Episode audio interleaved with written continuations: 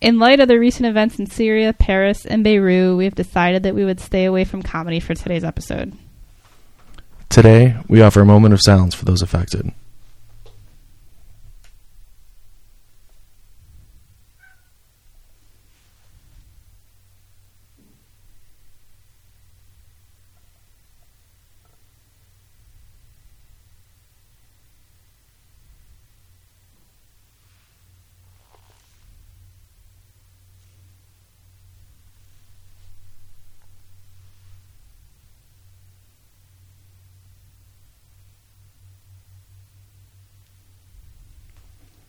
Our hearts and thoughts go out to our listeners, community, friends, and family worldwide.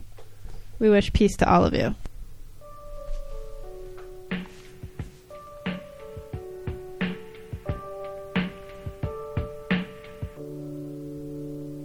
The start of Armageddon, and it's just another day.